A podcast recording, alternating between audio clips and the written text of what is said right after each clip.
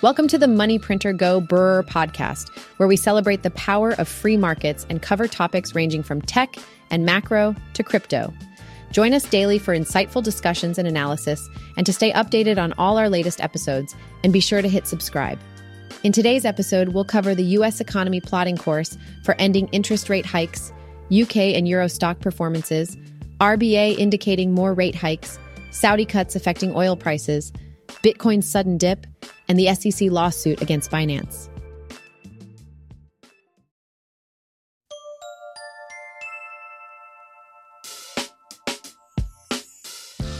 Now, we zoom out and take a look at world market trends.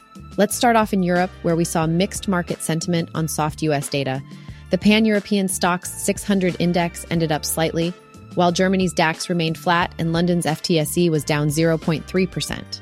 However, it looks like there might not be an interest rate hike in the next Federal Reserve meeting due to the softer U S data. Across the pond in the U K, retail sales growth reached a seven-month low in May. Non-essential items were hit the hardest as shoppers reduced their spending, attributed to the rising cost of food. The British Retail Consortium reported on the decline in sales. Moving over to Australia, the Reserve Bank of Australia decided to increase interest rates, but also warned of the potential for additional hikes to come. This decision sets the stage for upcoming monetary policy decisions by major central banks worldwide. Finally, in the U S, markets indicate an eighty-two percent probability that the Federal Reserve will maintain rates. This is a significant increase compared to a week earlier, when only thirty-six percent felt the same. Additionally, the U S services sector growth was sluggish in May, new orders slowed, and input prices reached a three-year low. Lastly, we cannot forget to mention the impact of Saudi Arabia's announcement of additional production cuts on the oil market. Brent crude and U S crude both dropped around two percent to seventy-five dollars and seventeen cents and seventy dollars and fifty-eight cents. This move by the world's leading oil exporter led to a reversal in oil prices. Seems that winds can change direction fast in the financial world.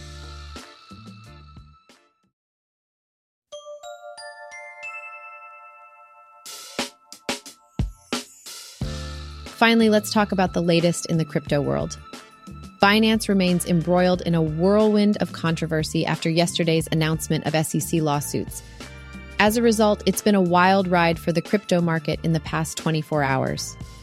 Bitcoin took a tumble, dropping more than five percent, its largest single-day decline since April nineteenth, following news that the S E C had filed a lawsuit against Binance, one of the largest cryptocurrency exchanges in the world. The S E C has accused Binance of a variety of deceptive practices, including artificial inflation of trading volumes, diversion of customer funds, and misleading investors about market surveillance. The lawsuit has added to the legal woes of Binance, which faced a lawsuit from the C F T C in March. Unsurprisingly, investors have reacted by pulling their funds from the exchange. In the past day, customers have withdrawn about seven hundred seventy-eight point six million dollars in crypto tokens from Binance and thirteen million dollars from its U S affiliate, Binance U S. Despite the allegations, Binance has vowed to defend its platform robustly and has stated it's cooperating with the S E C's probes. The exchange has been working to address the S E C's concerns and has attempted to reach a negotiated settlement. It remains to be seen how this latest legal challenge will impact the crypto market. But one thing is for sure. It's been a bumpy ride lately. It's definitely something to keep an eye on for anyone involved in the crypto market.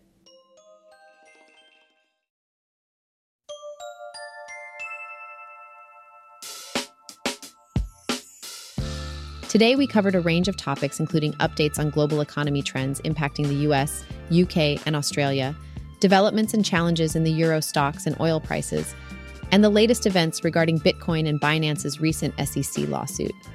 Thanks for listening to today's episode. Be sure to find our newsletter over on the brrr dot com, and don't forget to subscribe.